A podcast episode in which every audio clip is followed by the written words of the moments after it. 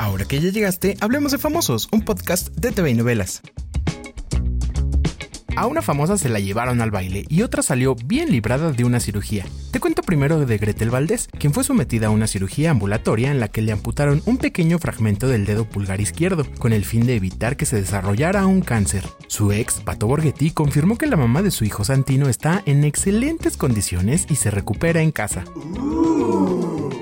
Tremendo Crucis el de la actriz Ofelia Cano, quien vendió su casa hace unos años debido a una crisis económica. Su entonces pareja Raúl Alvarado Madrigal, con quien sostenía una callada relación extramarital desde 2007, le pidió prestado el dinero con la promesa de invertirlo, hacerlo crecer y luego pagarle. Durante dos años cumplió con los intereses pactados, pero desde 2017 el sujeto se esfumó con los 7 millones y medio de pesos. Y es el día en el que no paga y ya la bloqueó de todos lados. En el programa hoy, Ofelia alzó la voz si no fuera tan agarrada de Dios, espiritual, sí estaría tirada ahorita en una cama.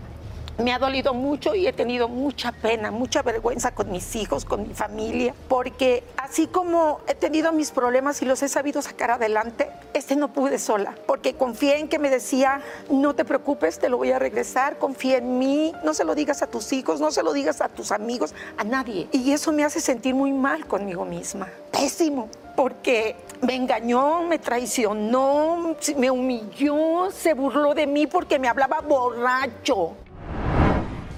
Por cierto, Luis Miguel reapareció y ya no es el mismo sol. Ahora luce delgado y como si hubiera rejuvenecido. Mira las fotos en tvinovelas.com. Yo soy Pepe Rivero y te espero a la próxima cuando hablemos de famosos.